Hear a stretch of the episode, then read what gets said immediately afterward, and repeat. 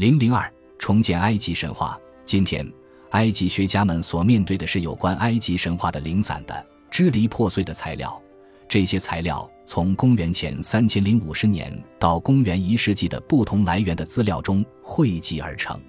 可以看出，古埃及设计的时间跨度很长，在通常划定的时间段中已经超过三千年。由于难以确定事件的具体日期。埃及学家们倾向于不用公元前某某年的纪年法，而是用某个国王的统治、某个国王的王朝或某个国王统治的时期来表示年代。在公元前三世纪，埃及祭司马内托将埃及的君王统治划分为三十个朝代。尽管每个王朝都意味着有独特的统治世系，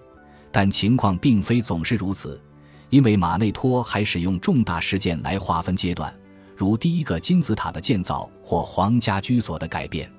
现代埃及学家采用了马内托的王朝划分法，又把这些王朝归入一些较长的阶段。这些阶段划分的依据是：全国处于单一国王统治之下，还是处于王权分裂的情况。法老时代的这些主要阶段之后是托勒密时代，此时马其顿希腊出身的国王统治埃及，再后来是罗马时代。在这本书中，我遵循了这种埃及学上的断代惯例。由于没有任何一种单一的资料可以干净利落地向我们解释古埃及人的神话，因此，埃及学家不得不从自遥远时代遗留下来的那些同样支离破碎的证据中拼凑神话的样貌。一些神话被记录在墓地或神庙内发现的纸草上，另外一些神话则在坟墓中放置的丧葬碑上被提及。一些资料的现代名称反映了他们最早出现的场合。金字塔文刻写在第五王朝末期以来的古王国时代的王家金字塔墙壁上，而从中王国时代起出现的棺文则绘制棺木上。这些棺木用于埋葬那些能够承担得起这种奢侈品的人。自第二中间期末期以来，抄写在纸草卷和棺木上的亡灵书为死者提供了来世旅行指南。此后使用了一千多年，几乎在所有情况下，神话都是缩略版或仅仅被隐晦的提及。有时候这是出于体统的原因，在丧葬纪念碑上，埃及人避而不谈奥西里斯的死亡，因为在陵墓环境中描述这种痛苦的事情可能会伤害死者；而在其他情况下，没有必要全面解释神话，因为他假定读者已经知道这个故事。埃及是一个地形对比鲜明的国度，尼罗河从南向北流淌，在尼罗河谷中蜿蜒前行，两旁是一窄条可耕地。尼罗河流到古代孟菲斯，散开形成了一系列支流，造就了肥沃的三角洲。